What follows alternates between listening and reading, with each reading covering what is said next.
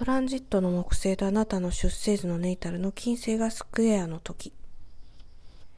今回のこのトランジットは受動的っていうキーワードが上がってきますね。受動的についてお話をするとまずは出生図ネイタルのホロスコープを理解しておかれる必要がありますよね。であなたがえー、受動的なタイプなのか能動的なタイプなのかっていうのまず分かりますよね。でさらに能動的なタイプの方であっても取っかかり、まあ、エンジンの始動がこう遅い人なんかこうやってみるまでに時間かかるけどある程度やってみたらできたみたいな人もいるし逆に受動的なタイプなんだけどその取っかかりはできる人であるいは能動的でえ取っかかりもいいだけどすぐやる気なくしちゃう人なんでも、まあ、いろんなねほんとここでこう上げることをきりできがないぐらいいらっしゃると思います。でそれを、まあ、出生図から知っておくっていうのは最低限になります。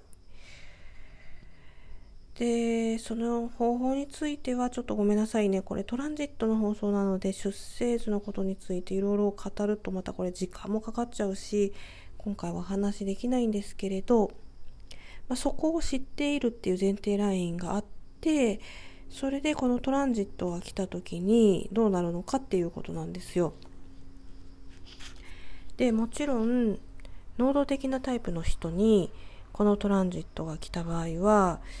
まあ、その能動的な持っている自分の力っていうのが弱められます。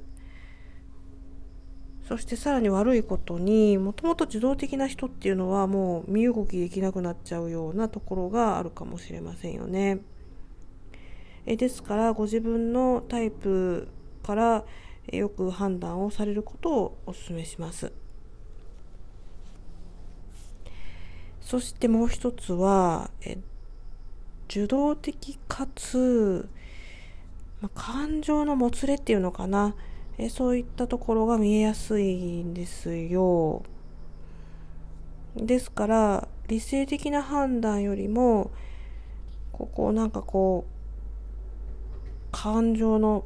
暴発みたいなところがあってでえそこから正しい判断が導き出しにくい